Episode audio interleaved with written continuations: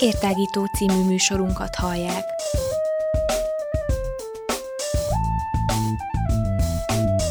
A Rádióér online hosszán tágítjuk a tudás erejét. Elmondjuk, mit gondolunk. Hadd folyjon!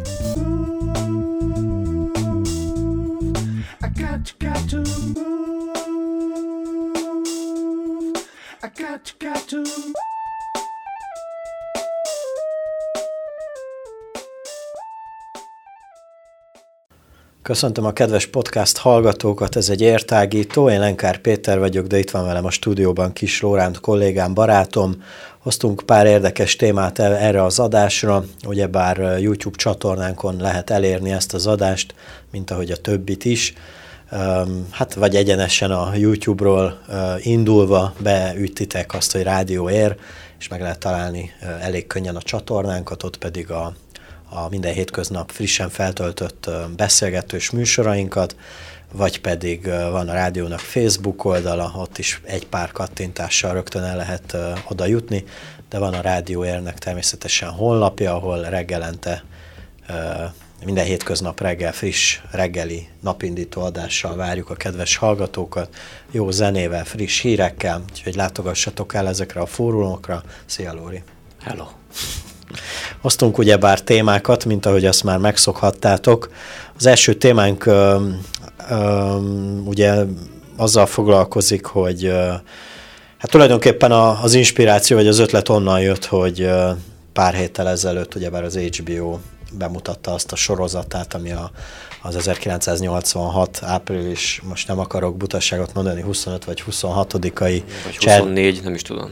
Nekem Vajas 25 rémlik, de most uh, majd mindjárt megnézzük pontosan. 26. Uh, uh, akkor egyikünk se talált el. Uh, Csernobili katasz, atomkatasztrófával foglalkozik. Egy elég rövid, azt hiszem öt részből álló sorozat, de én személy szerint az első két részét láttam eddig a sorozatnak, és egy elég progresszív jellegű sorozat, már úgy értem, hogy képi világban, meg, meg tényleg az, a, az az életérzés, az nagyon átjön, az a 80-as évek szovjet felfogása az, az, az így nagyon bele, beleivódik a, a kis fejedbe, még hogyha nagyon picit is éltél abba a korszakba. Hát igen, tehát ugye egy öt részes minisorozatról van szó, melyek egyenként nagyjából egy órásak, és tényleg, hogy te is mondod, mind a képi megoldásokban, mind a szereplőknek talán a, a kiválogatásában azért nagyon jól visszaadja azt a hangulatot, illetve azt a szociál közeget, amiben, a, amiben abban az időszakban éltek az emberek valójában. És ugye 86-ról van szó, és hát 86. április 26-án történt ugye az ukrajnai dolog, mégpedig a Vladimir Ilyich Lenin atomerőműben, vagy hát közneve, köznapi nevén a Csernobyl atomerőműben, és hát ugye mi akkor voltunk gyerekek, egy-két évesek, három évesek ugye nagyjából, én konkrétan kettő, te három éves voltál akkor, amikor ez úgy történt, vagy már benne voltunk a második és a harmadik életévünkben, és hát ugye én majd csak később hallottam már az egész dologról, amikor tegyük föl voltam tíz éves körül, vagy hasonló, akkor már akár szüleimnek az elmeséléséből találkoztam ezzel a dologgal először, hogy mi történt 86-ban, és ugye Csernobil maga, illetve az a város Pripyat, ahol kb. 50 ezer ember is lakott, élt, egy ilyen mesterséges város volt, lényegében néhány évvel előtte, tehát az atomerőmű felépítése előtt hozták létre magát ezt a mesterséges várost is. Az akkori felfogás szerint egyébként a, a legmodernebb szovjet uh, elgondolások és életmód, meg életkategóriák szerint volt ez kialakítva. Persze ne képzeljünk el más, mint beton beton hátán, tehát a blokkok, ahogy nevezzük itt Romániában, ott ugyanezt történt meg. És kb. 50 ezer lakosa volt ennek a mesterségesen kialakított városnak, vagy felhozott városnak, és az 50 ezer ember nagyjából a kiszolgáló személyzete volt magának a Csernobili atomerőművenek, atomerőműnek, illetve a hozzá járulékosan még tartozó infrastruktúrának. És ugye nincs annyira messze ez tőlünk távolságot nézve, tehát amikor 86-ban megtörtént, és ugye, a, ha jól emlékszem, akkor négyes blokkja nem is nem emlékszem, hanem hogy akár a filmből tudhatjuk, vagy akár korábbi uh, infók alapján, hogy a négyes blokja robbant fel az atomerőműnek egy hibás teszt elvégzése után lényegében. Uh, Egyrészt maga a teszt hibás elvégzése volt az, ami, ami, a, ami a robbanást okozta, másrészt pedig ezeknek az atomerőmű típusoknak maga a konstrukciója az, ami eleve hibás volt, bár ekkor ezt még nem tudták a szovjet mérnökök, hogy az oka mi lehetett konkrétan a robbanásnak, a katasztrófának, de ez már későbbében kiderült, hogy lényegében ezek ilyen konstrukciós hibának tekinthető dolgok, és nem csak a Csernobili atomerőmű épült ilyen módon meg, hanem több más, akár szovjet atomerőmű. Ugye ezt úgy nevezik ezt a konkrét atomerőmű típust, amilyen a Csernobili is, hogy RBMK. Ez ugye fissziós atomerőműnek tekinthető, ez a szakifejezés él rá, és az RBMK az pedig egy ilyen grafit hűtésű, fedésű alapú atomerőművet takar. Ez volt az, ami lényegében konstrukciójában hibásnak tekinthető. Engem az lep meg a legjobban, én is természetesen rengeteget hallottam, meg olvasgattam utána, mikor már felnőttebb voltam, vagy nagyobb gyerek voltam, hogy, hogy mi is történt akkor, 86 áprilisában, és engem például a sorozat nézése közben mindig az döbbent meg, hogy, hogy mennyire tanácstalanok azok a szakemberek, akik ezekkel, a, ezekkel az atomreaktorokkal foglalkoznak, és úgy kerültek oda, hogy, hogy, hogy ők értenek a legjobban ezekhez a dolgokhoz, és mikor azt a kérdést teszik fel nekik, hogy akkor na mi is történt, e- effektív nem tudják elmagyarázni, mert egy olyan hatalom került a kezükbe az embereknek valamikor a 20. 20. század közepén az atom makasadásának a felismerése, illetve kihasználása következtében, hogy effektív, effektív nem tudták ezt kezelni. Tehát ez egy akkora óriási energia valami, nem, nem, nem tudnám ezt szerintem szavakba ö, ö, elmondani, vagy, vagy, vagy kimondani, amit effektív nem tud az ember kezelni. És, és, és például, mikor megtörtént ez a dolog, nem tudtak magyarázatot adni, nem tudták azt, vagy igen, nem tudták, hogy mi, hogy mi lehet erre a megoldás. Hát igen, mert lényegében nem találkoztak még eddig ilyen problémával, hogy azt sem hitték el, hogy egyáltalán robbanás történt. Tehát, hogy, a... hogy egyáltalán, hogy ilyen megtörténhet. Igen, igen, igen. Tehát, hogy igen, pontosan, hogy megtörténhet egyáltalán egy olyan dolog, hogy egy ilyen tehát nem volt egy olyan terv, hogyha, hogy ha netán, tehát biztos nagyon kicsi az esélye, hogy egy ilyen dolog megtörténhet. Vagy nem jól építették tényleg azokat, a, azokat a, az építményeket, amikben ezek a dolgok lezajlottak. Vagy, vagy, vagy bármi becsúszhat, de akkor is nagyon kicsi lehet az esély annak, hogy egy ilyen megtörténik. De nem, de nem volt arra se opció, hogy, hogy ha ez megtörténik, mert effektív nem, tehát nem tudták ezt, nem tudták ezt átgondolni, vagy, vagy, vagy felmérni. És például a, a másik nagyon megdöbbentő dolog, ami, ami és ez a film tényleg nagyon jól rámutat, vagy megmutatja annak a korszellemnek a, a, a, a mienségét, hogy effektív nem az volt a dolog, hogy megoldjuk a problémát, hanem hogy, hanem, hát, hogy ne beszéljünk erről a problémáról, a problémát. és egyáltalán ne, hogy, hogy, hogy nincs is probléma és, és tulajdonképpen, hogyha rajtuk múlt volna a dolog, és mondjuk ha az a felhő, az a, az, az atomfelhő megállott a térségbe, akkor valószínűleg Európából senki nem tudja meg, hogy mi történt. Hát egy ideig legalábbis nem. Hát egy nagyon hosszú ideig, még így is ugye nem tudom, a harmadik vagy a negyedik napon uh, azt hiszem Svédországból uh, észleltek a mérések után. Uh, uh, már korábban egyébként érzékelt egy mindegy, de, mindegy, de ugye elhangzik a filmben az is, hogy uh, hogy egy nap, vagy egy óra alatt nem tudom hány Hiroshima zajlik le. És Igen. hogy már a 48. órában már a nem tudom hanyadik Hiroshima zajlik le.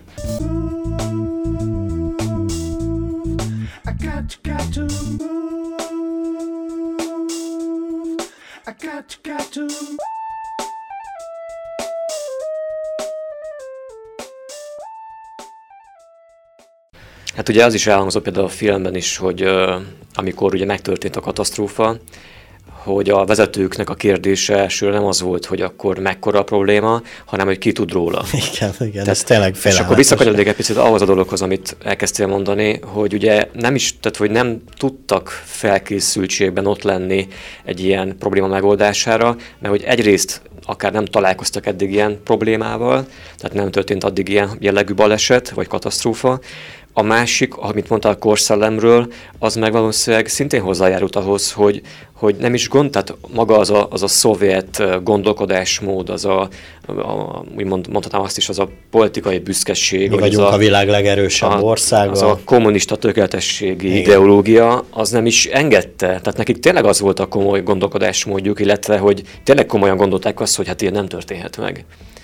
És akkor ott voltak a, a helyzet előtt, és igen, tehát hogy akár órák alatt óriási szennyezés került ki a környezetbe, és a másik az, hogy ugye, amint mondtunk, hogy elsőként egy, egy svéd atomerőmű érzékelte a szennyezést, és úgy kell, tehát hogy előbb tudtak például Frankfurtban a dologról, ahol, ahol már nem is engedtek ki például a gyerekeket játszani az utcára, meg a játszóterekre, tehát Frankfurtról beszélő Németországról, holott Pripyatban a lakosság meg nem is tudott még róla konkrétan, hogy mekkora a baj. Ugye ez három kilométerre van nagyjából, azt hiszem Csernobiltól az a város, amiről beszéltünk már, és ott még nagyjából az iskolások mentek az utcán, játszótéren játszottak, az emberek mentek bevásárolni, vagy munkába jöttek haza. Napok után lakoltatták ki ott a környező. Talán nem napok után, de tehát, hogy nagyon, ahhoz képest nagyon nagy késéssel, mint ahogyan kellett volna. Tehát nem is tudom, hogy igen, itt azt írja egyébként, hogy a lakossági telepítése az 36 órás késéssel, tehát olyan másfél, másfél nap után nap, igen. halott rögtön kellett volna mozgósítani, hogy akkor az embereket kimenekíteni. Egyébként a környékről, a zónából összesen állítólag valami 200 ezer embert evakuáltak, és a másik durva egyébként, hogy ö, mindössze egy 30 kilométeres zónát, védelmi zónát hoztak létre Csernobil körül, ami hát semmi, tehát hogy és holott pedig ugye még állítólag az Egyesült Államok keleti partját is érte szennyezés Csernobilból, tehát úgy, olyan volt a széljárás. E, apropó széljárás, ugye azt beszélték annak idején, meg aztán is később, hogy ha akkor másképp fújt volna a szél Csernobil fölött, akkor ugye hát Kiev sincs túl messze Csernobiltól, de nem dél felé fújt a szél, ugye Kiev délre van Csernobiltól, hanem valahogy úgy észak-nyugatra fújt a szél, és ezért nem érte Kievet, ahol akkor is már laktak legalább, nem is tudom, hogy két millióan szerintem legalább. Úgyhogy így a nagy részét lényegében Fehér Oroszország felé fújt a szél, illetve hát Oroszország felé is, úgyhogy a nagy része, a nagy szennyezése és a legdurvább szennyezése azt ott a fehér orosz részt érte lényegében, és majd onnan ment tovább, tehát mondjuk át Skandinávián, és úgy került át nagyjából egészen a keleti partjáig az Egyesült Államoknak.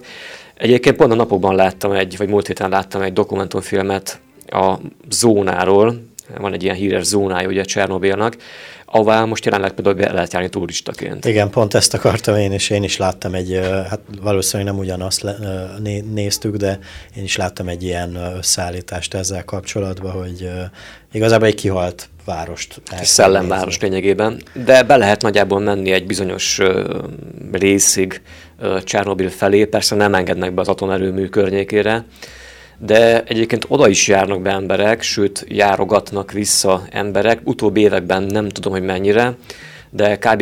olyan 2000-es évek talán elejé közepéig, ugye jártak be fizikusok, meg tehát atomfizikusok is, meg úgymond karbantartók, akik ott mértek, hogy mennyire szennyezett a jelenlegi helyzet, ugyanis akkor tehát, hogy a katasztrófa után majd később helyeztek rá egy beton szarkofágot az a szarkofág viszont már idejét múlt, és szavatossága is lejárt, így néz ki. És most terveznek egyébként valami óriási, új, modern, nem tudom, valami nyugati építésű, nem is tudom ki, talán egy francia cég a kivitelező, és tehát muszáj egy újabb szarkofágot a mostani szarkofág felé felhúzni, egy óriási projektről van szó.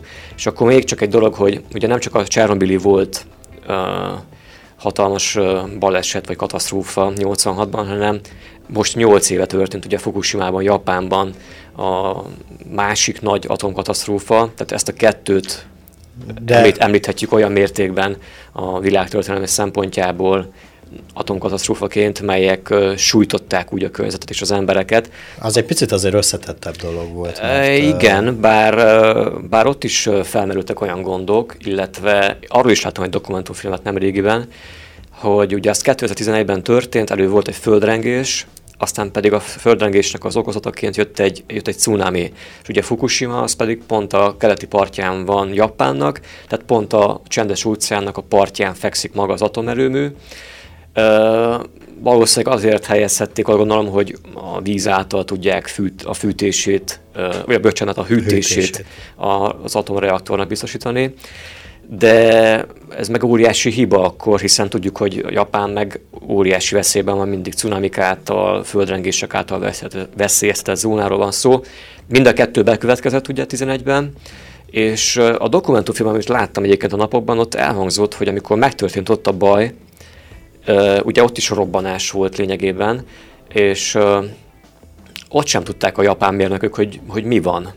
Tehát, hogy nem csak Csernobilban, 86-ban nem tudták a, a mérnökök, hogy mi történt, vagy hogy hogy történt, vagy hogy egyáltalán mit csináljanak, hanem itt, 11-ben, Japánban, ami azért csak egy modernebb dolog, és csak egy újabb dolog, ugye, főleg a japánokat ismerve, precízió, kivitelezés, technológia, és a japán mérnökök sem tudták, hogy mi a helyzet.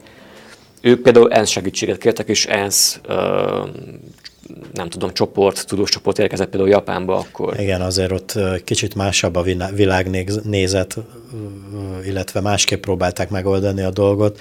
A Fukushima-i atomerőmű katasztrófával kapcsolatban az döbbentett meg a legjobban, hogy ugye rengeteg önkéntes ment takarítani, meg, meg segíteni a katasztrófa után rendbe tenni ott a dolgokat, és az volt a, a legfurcsább számomra, vagy inkább a, a nyugati rész számára, mert nem csak én hallottam ezt a hírt természetesen, hogy, hogy hogy Japánban az idős emberek mentek el ezt elvégezni, mert ugye nekik még van egy pár évük, és nem szerették volna a fiatalokat ennek a kockázatnak kitenni, hogy, hogy esetleg egy, egy atomsugárzás előre segítse a, a, a, a korai halálukat. Na, akkor mondottak erre egy, egy reprost, hogy 86-ban Csernobilban viszont az átlag életkorú a likvidátoroknak ezeket úgy nevezték annak, hogy likvidátorok, akik ott végezték a piszkos munkát.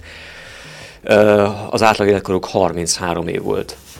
Illetve én még, még akkor rá, én teszem rá azért Na. a pontot, hogy, hogy 2006-ban ugyebár a, a Csernobili atomkatasztrófa 20 éves évfordulóján Mihály Gorbácsov, ugye akkori SKP főtitkár azt nyilatkozta, hogy, hogy a Csernobili katasztrófa is azért hozzátett ahhoz, hogy, hogy ugye pár évre rá a Szovjetunió szétessen, tehát végül is egy talán első, vagy talán utolsó lépcsőfoka volt a, a Szovjetunió felbomlásának. És annyi, hogy a hatások még mindig érződnek, hiszen azok az anyagok, amelyek akkor a, a robbanás követően bekerültek úgymond a környezetbe, azok akár még százezer éven keresztül Igen, pont, pont ezt akartam mondani, az ütötte meg a fülemet, hogy mondtad, hogy, hogy nem arra fújtak, mert mint Kiev fel a szél, és hogy Kievet elkerülte, de hát ez, ez azért kérdéses.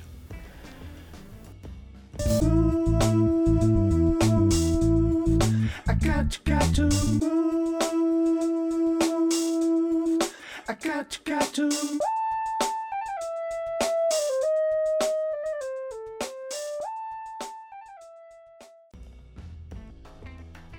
Folytatódik az értágító Kis Lórántal és Lánkár Péterrel a mikrofonok mögött, hogy egy picit feldobjuk a hangulatot, ne legyen ennyire katasztrofális, katasztrofális és uh, rádióaktív szennyezett. Azért uh, foglalkozunk most ebben a blogban uh, pár érdekes tényel. Belefutottunk, a, vagyis hát konkrétan én belefutottam a napokban egy olyan oldalba, itt az interneten, rengeteg érdekes dolog van az interneten, komolyan. Hát, tehát hihetetlen. Ez egyébként nagyon furcsa. Én csodálkozom, hogy, hogy hogyan lehet. Szóval, hogy összegyűjtött itt egy nagyon élelmes úriember vagy hölgy egy, egy nagyon szép listát ilyen, ilyen nagyon érdekes dolgokkal a világból, ha már ezek az atomkatasztrófák nem elég érdekesek, és ilyen nagyon szép blokkokba össze van így gyűjtve. Már hogy tudjuk, hogy miről is van szó, ugye itt biológia kategóriában rögtön egy olyannal nyit ez, a, ez az oldal, hogy a kékbálna szíve olyan hatalmas, hogy egy gyerek könnyedén úszkálhatna az artériájában, ami azért úgy belegondolva elég érdekesen hangzik, és nem tudom, hogy így az emberi agy, ha már az atom működését nem tudja felfogni, akkor ez, ez, így, ez így hogy működne? Hát még az atom működését fel tudjuk fogni, csak nem tudjuk kontrollálni, hogyha úgy van. Igen, igen. Hát a kékbálna ugye a világon a legnagyobb emlős állat, amely még él, illetve van, létezik a Földön. Reméljük, hogy nem fog kipusztulni, mert hogy azért veszély fenyegeti. A kékbálna egyébként, ha jól tudom, akkor olyan 40-60 tonna is meg lehet súlyát tekintve, úgyhogy nem csodálkozom azon, hogy akkor a szívem, hogy lehetne benne úszkálni, vagy az artériáiban egy gyerek számára. Ő az az élőlény, amelyik párosodás közben a, a megtermékenyítő cuccát, aznak a két százaléka az, szervét.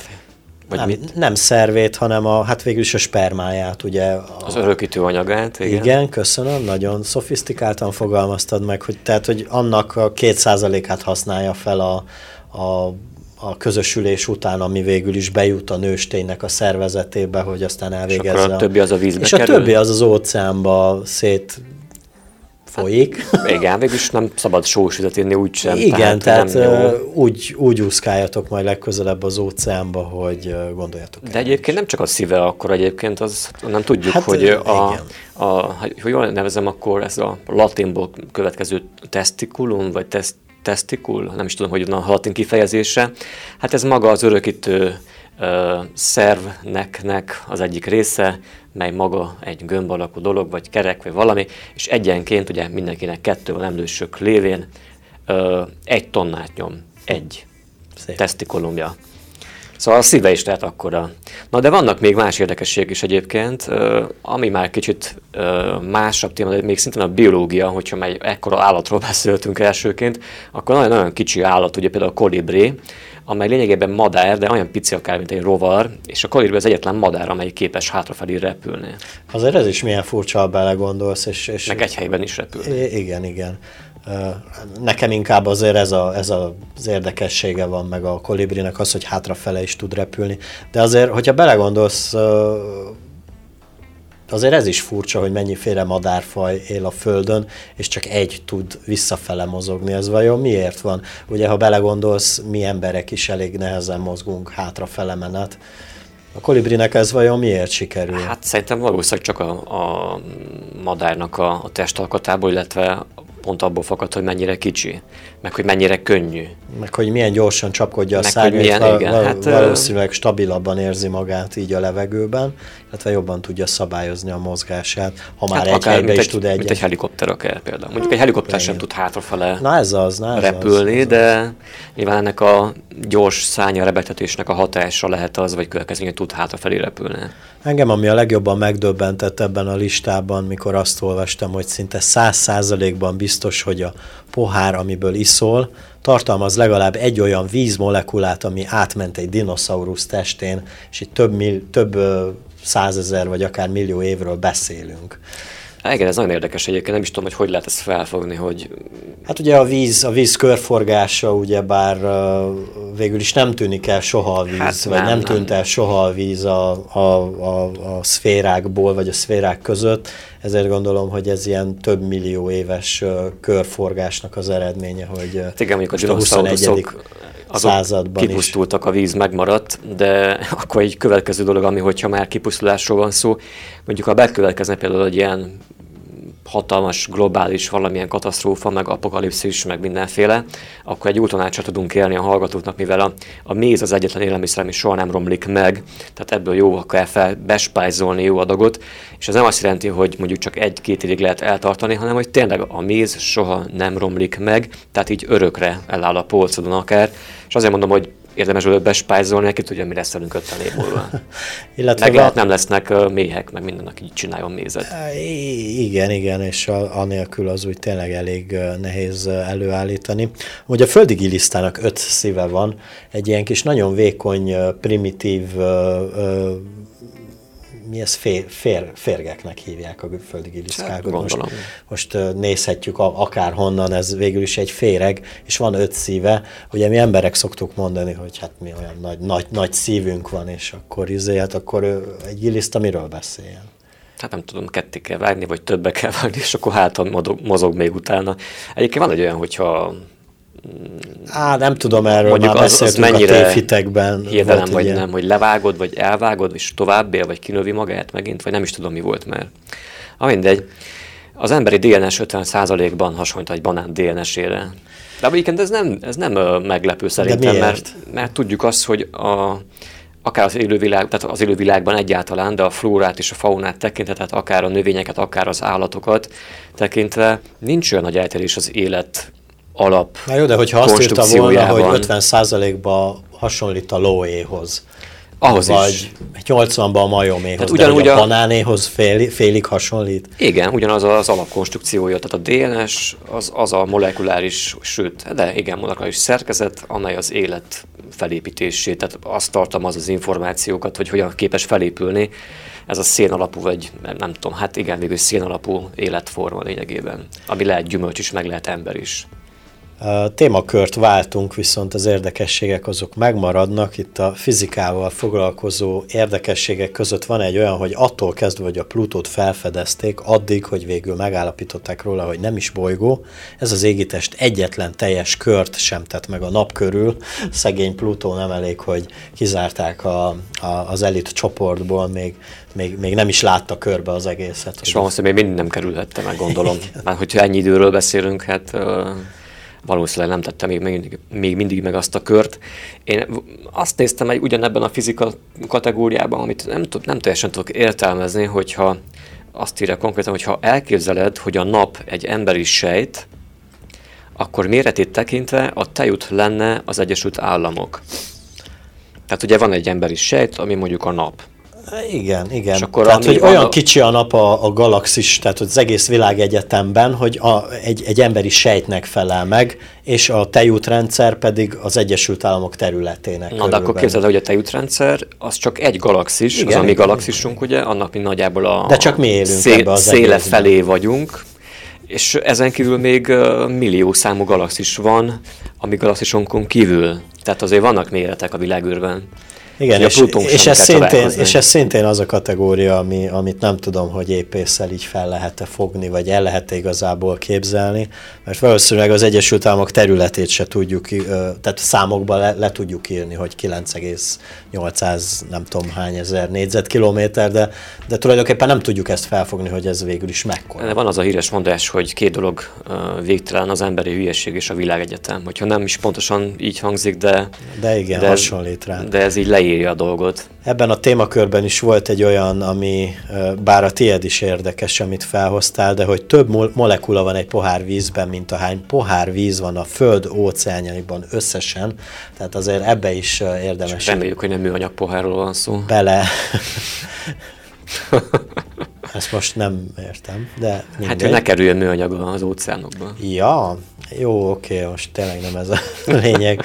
Van itt uh, egy következő kategória, hogy földrajz és történelem, uh, ami rögtön azzal kezdődik, hogy az űrből még mindig látható a kelet és nyugat-németország közti egykori határ, mivel a, rég, a két régióban eltérő típusú izzókat használtak a közvilágításhoz, és ugye ez nagyon messziről nézve azért nagyon érdekes különbséget. De 90 óta nem égtek ki azok az izzók, Hát vagy még manapság is ugyanazokat gyártják uh, uh, Berlin. öt éves tervekben nagyon sok izzót legyártottak ezek szerint a keletnémetek, nem?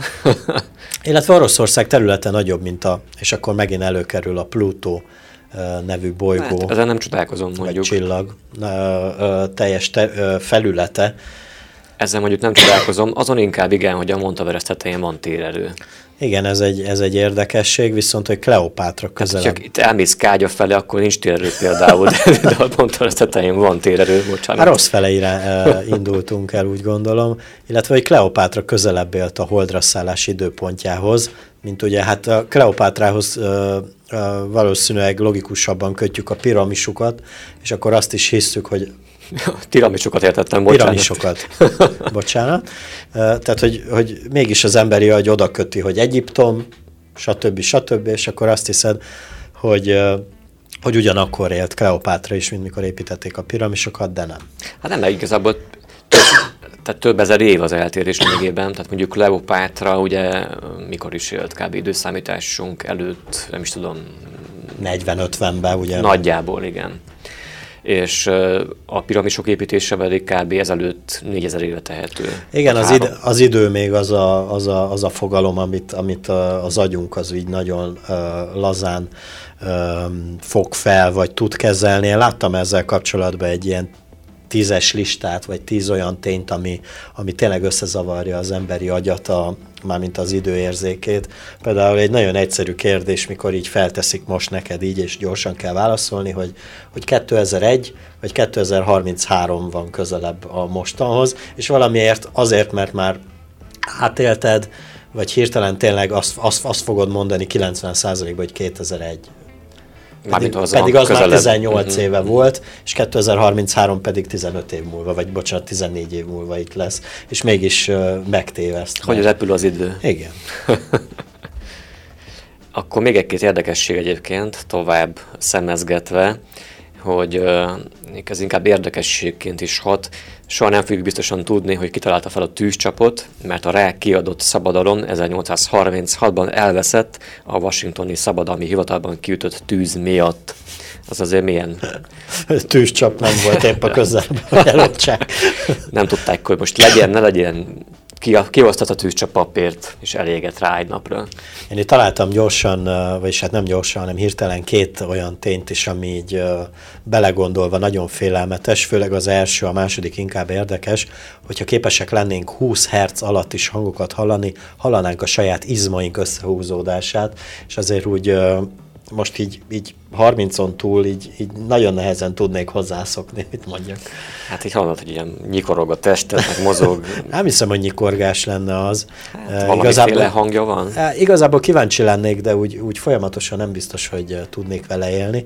A másik érdekesség pedig az, hogy Norvégia zászlajával magába foglal hat másik nemzet zászlaját is. Tehát, hogyha kiragadunk uh, egy-egy részt Norvégia zászlajából, akkor Indonézia, Finnország, Franciaország, Hollandia, Lengyelország és Tájföld zászlaját is ki tudjuk rakni. Ez is azért egy elég érdekes dolog. Hmm. Nem hiszem, hogy mondjuk ez tudatos volna a, a norvégok részéről, de... Milyen? Tudatos. Biztos vagyok benne, azért mondom, hogy ez egy ilyen érdekes. De hogyha már ilyen skandináv féltekén mász, mászkálunk a világnak, akkor egy másik hasonló dolog, hogy tízből egy izlandi ír és kiad egy könyvet legalább egyszer életében. Hát Pedig nincsenek sokan, tehát mondjuk vannak 300 ezeren összesen ugye izlandiak, az azt jelenti, hogy akkor uh, uh, mennyi az anya az aránya? Akkor ha, 30 izland, nem, 300 izlandi ír könyvet egyszer életében. Tehát akkor mennyi izlandi műszer születhet szerinted időben? Vagy ezt hogy lehet akkor lemérni? Nem tudom. Várjuk a kommentbe a válaszokat a YouTube csatornánkon, ahol majd meghallgathatjátok ezt az adásunkat is, illetve Facebook oldalunkon is egy-két kattintással oda lehet jutni a YouTube csatornánkra, illetve a honlapunkon is most már nyílegyenesen lehet menni előre, és meg lehet hallgatni uh, minden nap a legfrissebb adásunkat. Hallgassátok reggel élő adásunkat, illetve délután pedig a YouTube csatornánkon podcastjeinket.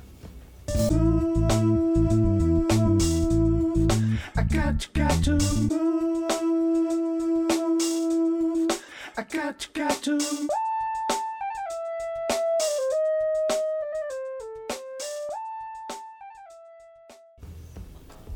És akkor folytassuk pici sporttal, mert kicsit furcsán néz neki, hogy Kis Lorent és Lengár Péter műsort készít, podcastet készít, egy értágított, és nincs benne szó sportról.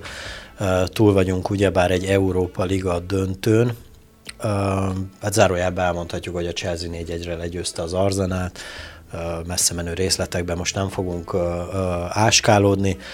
Inkább arról szeretnénk beszélni, hogy ugye bár volt szó róla, meg beszélgettünk mi is négy szem közt arról, hogy ugye bár a, a döntőt házigazdaként fogadó vagy rendező Bakúi stadion miért is rossz választás az UEFA részéről. Aztán találtunk itt indokokat elég rendesen. Ugye bár volt az a volt az a sztori, hogy nem tudom, te, te vagy otthon a számokba. Igen, mire gondolsz? Minden akkor? esetre, hát a jegyeladással, hogy mennyit is biztosítottak, hány jegyet biztosítottak a londoni szurkolóknak? Hát ugye azt is tudnék el elsőre, hogy a 2015-ben, azt hiszem 2015-ben átadott Bakúi olimpiai stadionnak a kapacitás az majdnem elér a 70 ezer 68 ezer igen. igen. És hogy uh, lényegében a 68 ezer férőhelyes stadionba mind az Arsenal, mind a Chelsea szurkolói 6-6 ezer jegyet kaptak meg. Ami összesen 12 ezer, tehát marad még egy olyan laza hát, 50, 56 ezer. ezer nézőnek való hely. Hát biztosan meg, vagy nem tudom, hogy megtelt, én nem figyeltem. Nem, nem telt meg, pont azokat a számokat keresgéltem, 51.370 uh, nézője volt ennek a döntőnek. Szerintem az a 17 ezer hely még elfogyott volna a két csapat részéről, hogyha Biztos vagyok benne, igazából nekem az a kérdés merült fel, hogy, hogy, a, hogy tehát kinek adják a jegyeket, mert jó, persze tudom, ilyenkor vannak a protokolljegyek, mindenféle UEFA képviselő, neki a családja, stb. Tehát akkor így, így, így annak a 68-nak mondjuk egy olyan 20 ezer jegy az úgy, az úgy elmegy protokollba, de még mindig maradott majdnem 50 ezer jegy. Hát van egy olyan logikája az UEFA-nak, legalábbis ilyesmit olvastam például, hogy a, akkor, amikor eldöntötték 2000 hú, mikor, 17-ben? Nem tudom pontosan, mikor ki Bakut döntőhelyszínként? Nem is tudom. Na mindegy, hogy uh, volt egy olyan uh, logikája az UEFA-nak, vagy indoklása, hogy mivel mm, lényegében ezekbe a döntőkbe, akár B, akár E döntőkbe, hát ugye nem nagyon kerülnek be uh, kelet-európai csapatok. kelet-európai csapatok, vagy akár úgymond kisebb csapatok, akik nem az elit bajnokságokban küzde, küzdenek, emiatt, hogy helyezzék egy olyan országba, városba, stadionba a döntőt, ahol hát úgymond a keletiek is élvezhessék a foci élményeit és lázát átélhessék. Hát ahhoz képest akkor 17 ezer hely maradt szabadon, tehát akkor valószínűleg nem mentek el az azeriek a meccsre, vagy kevesebben mentek el, illetve valószínűleg a zónából nem mehettek el mondjuk más országokból a, a Bakui stadionba annyian. Jó, hogy ezt mondod. És akkor még többen szerintem nem mehettek el mondjuk egy, egy Portugáliából, vagy Spanyolországból, vagy Németországból, vagy Franciaországból, vagy Olaszországból, vagy Angliából azon kívül még, hiszen óriási a távolság eleve.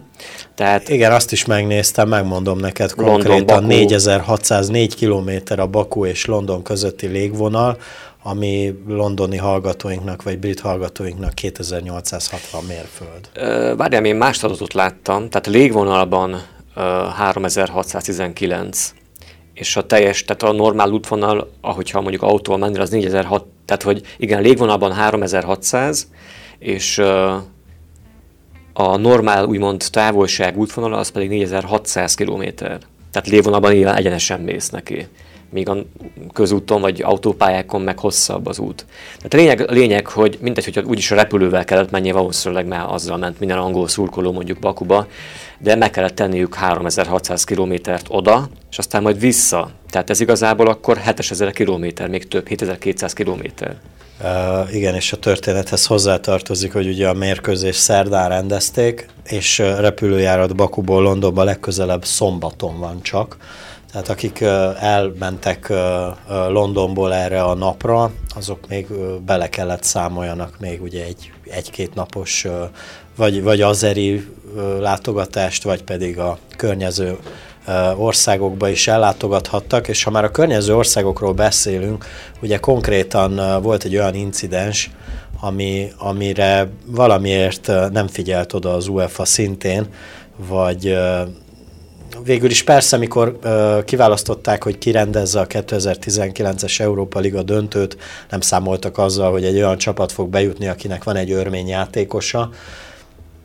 Ez nem az ő feladatuk szerintem, az, hogy kezeljék ezt a helyzetet, az már annál inkább, ugyebár az Arzenál játékosa az a Erik Mikitárián, aki örmény születésű, és ugye tudjuk, vagy ha nem tudjuk, akkor most elmondjuk, hogy Azerbajdzsán és Örményország között egy hosszú idő óta tartó területi ellentét, nézeteltérés, politikai konfliktus van, ezért a, az Arzenál, hát nem mondom, hogy a legjobb játékosa, de talán egyik meghatározó embere úgy döntött, hogy nem vesz részt ezen a mérkőzésen. Nem eltiltás, nem sérülés, hanem abszolút politikai nézetek miatt, ami azért a 21. században szerintem nagyon, nagyon durva dolog.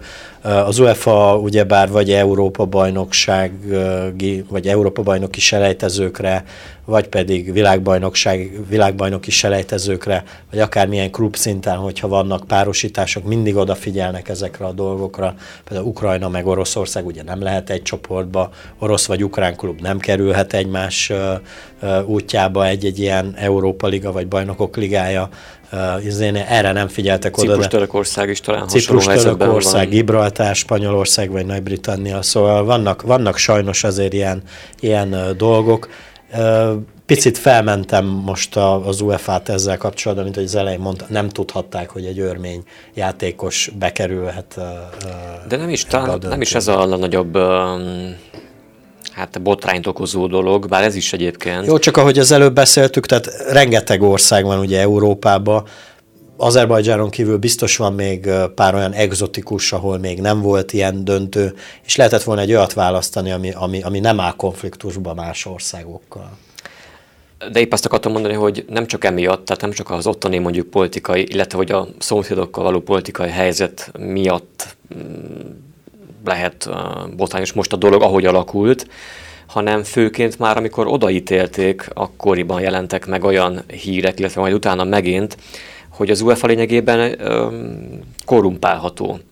Mert hogy Azerbajdzsán lényegében állítólag elég komoly pénzeket hát mondjam azt, hogy akkor fektetett be hát de, de szerintem, politikai Szerintem most nem mondtál semmi újat, ugyanis ha jól tudom, Bakuba Forma 1-es verseny is van. Hát azt is kilobbizták. Hát természetesen, sajnos így működik a, a mai világunk, és nagyon jó, hogy ezt a lobbit behoztad, mert igen, hát az UEFA is pénzből él, némi befektetés azért egy ilyen, egy ilyen projektben, mint egy Európa Liga döntő, azért még ha nem is teltház van egy, egy Arsenal Chelsea Európa Liga döntőn, azért szerintem egy óriási reklámfelület volt ez Bakunak akár, vagy akár Azerbajdzsának ez a 90 perc. Mi mondott neked egy-két dolgot még Azerbajdzsán kapcsán, hogy Azerbajdzsán nagyon rosszul teljesít az emberi jogok tiszteletben tartása terén, a sajtó nem szabad, az ellenzékiek közül pedig feltűnően sokakat tartanak a rács mögött, különféle mondva csinált okok miatt. És van még olyan is, hogy Ugye, tehát igen, 2017-ben jelölték ki Bakut a rendezővárosként, és 2012 és 2014 között legalább 2 milliárd dollárnyi azeri pénzt mostak tisztára külföldi bankokban, és ennek az összenek a jelentős részét arra használták fel, hogy lefizessék az, azokat az európai politikusokat, akik nyilvánosan is hajlandóak voltak dicsérni a kaukázusi országot. Na, ennyi, ennyi. Érdekesség, érde, érdekes dolog ez az azerbajdzsáni fellendülés, ugye geopolitikailag ugye bár nem is Európához tartozik, labdarúgásilag viszont igen, az UEFA tagországainak egyike. Ugye meg találtam egy olyan tabellát, hogy itt van a 2-4-6 leglátogatottabb mérkőzés, amit le, megrendeztek ebben a stadionban, mármint nézőszámra.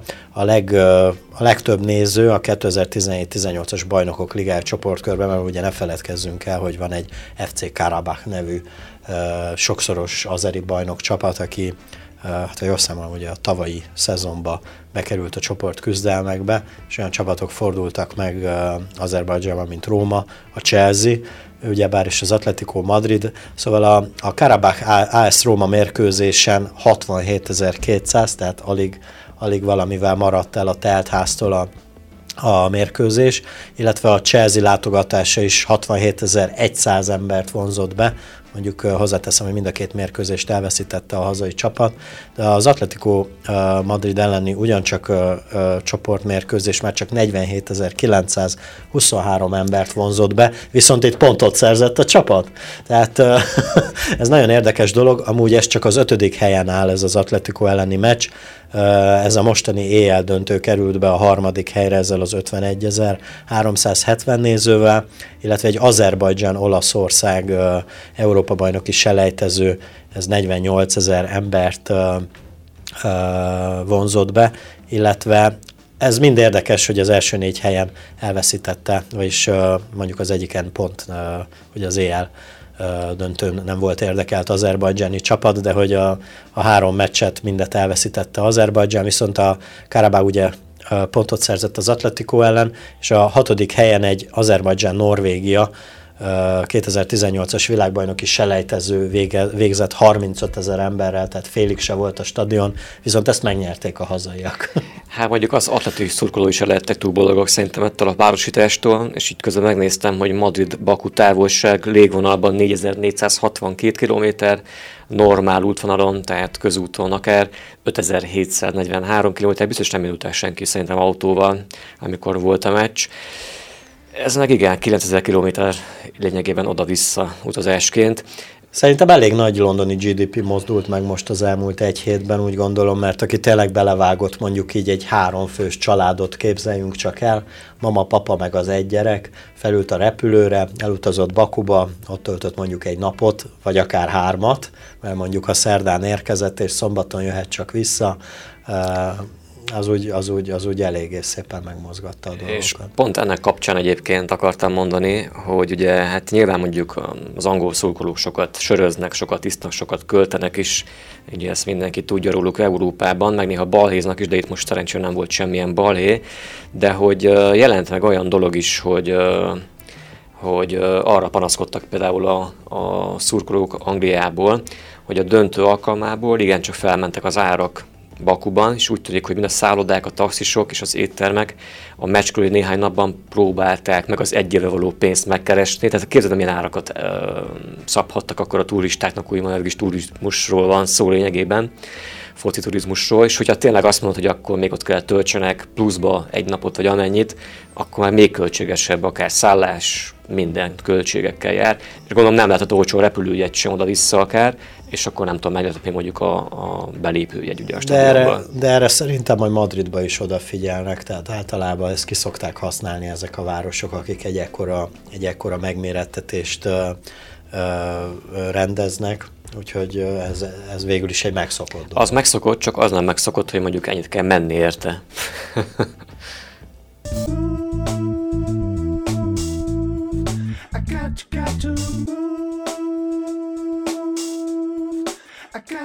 To.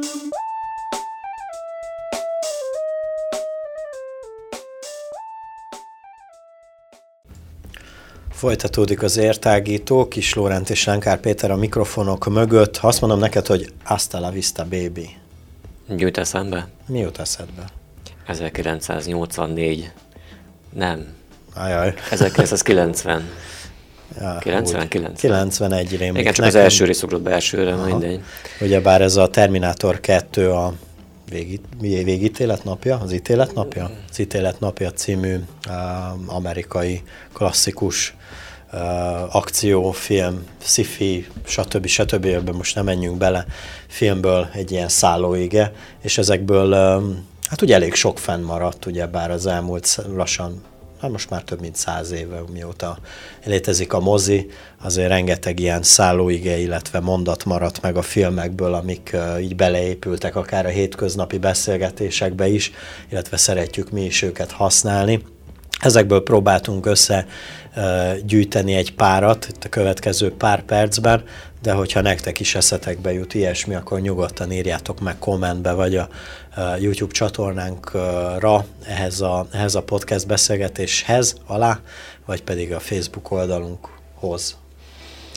Igen, és akkor nézzük is meg, hogy uh, mely uh, idézteket találtuk mi, vagy választottuk mi ki erre a néhány percre.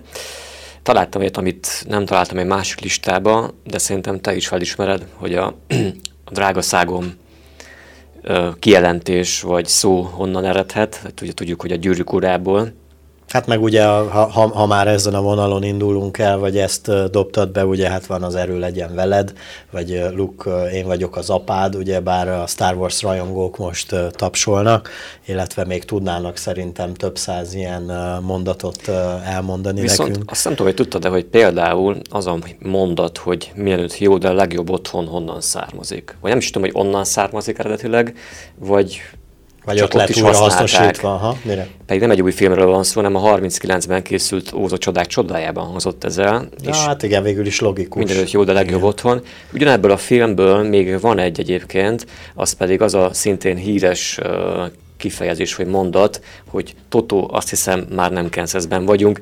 Ez inkább lehet, hogy már vicces kategóriában van használva esetekben, néme esetekben.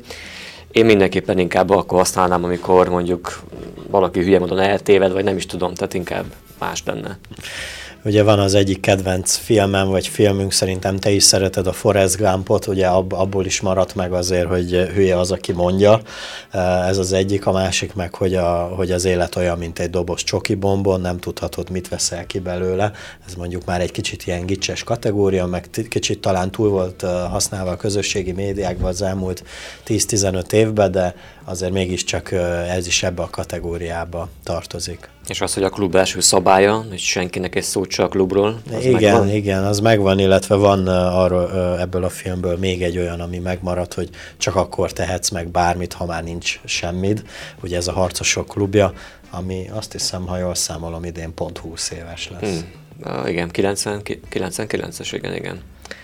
Igen, hát van egyébként néhány magyar film is, amit megemlíthetünk hiszen ott van például ez a híres vált mondat, hogy hagyjuk a szexualitást a hanyatló nyugat ópiumának. Ez pedig abban a 69-ben készült Tanú, a Tanú című filmből hallhatjuk akár mai napig ismételgetve, amelyet Bacsó Péter rendezett még annak idején. Egyébként volt aztán Tanú 2 is, ha nem tévedek, vagy bár én nem, lát, de az én nem már láttam. Olyan. Én se, illetve nem vagyok az a nagy magyar filmes specialista, de a Hagymát hagymával című hipolitos mondat is azért megmarad az emberbe, illetve illetve volt itt még gyorsan, megkeresem. Béláimosra gondolsz? Nem, nem, nem, nem, Az nem, ugye? hanem ilyen rusnya teremtést még a kalendáriumban sincsen, ugyebár ez az indul a bakterházból, a, a főszereplő Bendegúz szájából uh, hangzott el még annak idején. Igen, és akkor talán másik, amit említettem én, hogy uh, van az a Legényanya című film, ami hát rendezője Garas Dezső volt, egyik főszereplője pedig Eperjes Károly.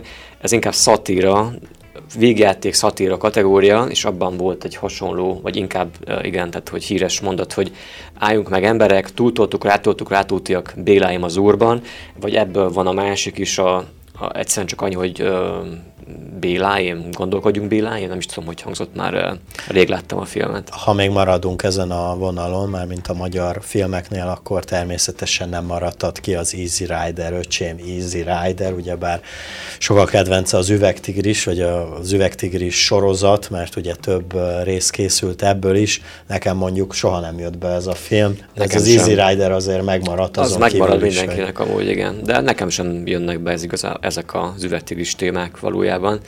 Viszont van egy másik, amit én nem is ismertem eddig, ez pedig egy Buzz Spencer Terence Hill téma, rabló támadás, kezeket fel, jobb, ha te mondod, a te hangod mélyebb. Nekem ez nem rémlik egyébként. Nekem is kimarad, de igen, ezt ebbe én is belefutottam. Ez a Bűnvadászok című filmben volt benne állítólag. Á, nagyon rég nem láttam Bud Spencer és Terence hill készült filmet, de azért, ha maradunk a végjátékok kategóriájánál, de már nem magyar, hanem külföldi vonalon, ugye bár sokak kedvence a Tropic, Tropic Thunder, vagy a, vagy a trópusi vihar. A trópusi vihar, így van, így ez a magyar fordítása, a, a sos, sose nyomjál full kretént, azért, azért ez egy tipikus olyan fordítás, és erről azt hiszem beszéltünk már a, a, a szinkron uh, témakörben, még annó egy másik értágítóban, hogy ez, hogy van egy magyar szinkronrendező, aki ö, ö, intézi tehát fordítja a magyar szövegeket, és ez tipikusan az övé, tehát ezt ő találta ki, ez nincs benne az eredeti,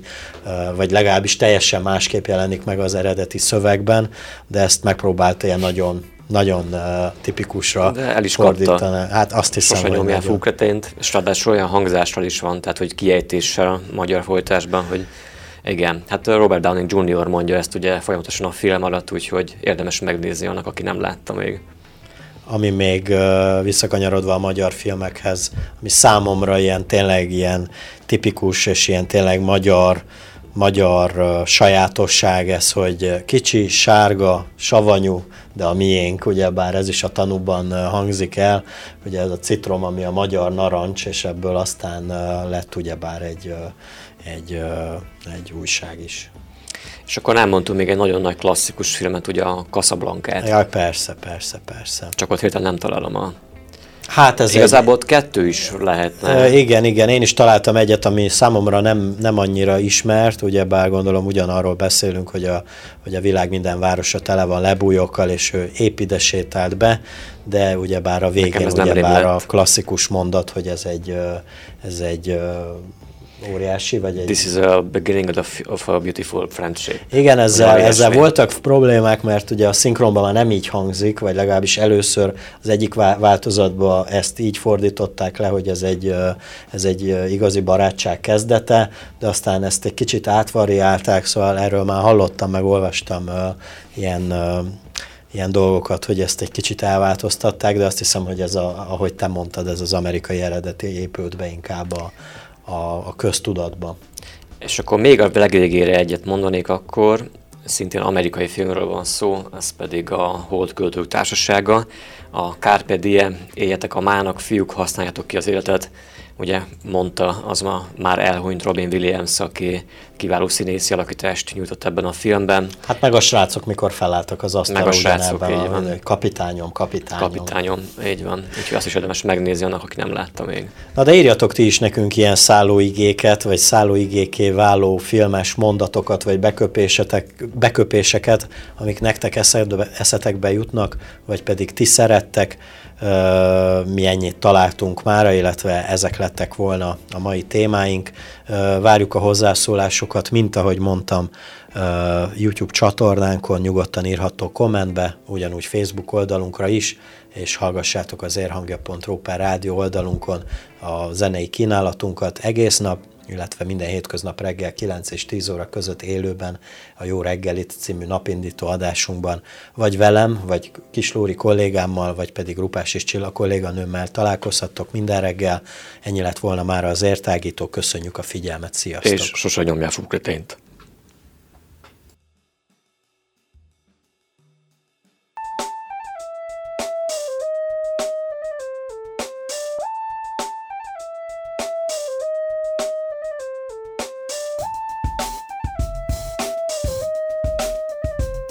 Értágító című műsorunkat hallják.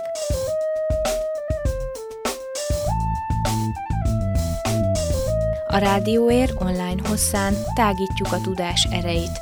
Elmondjuk, mit gondolunk. Hadd folyjon! I got, got to move. I got, got to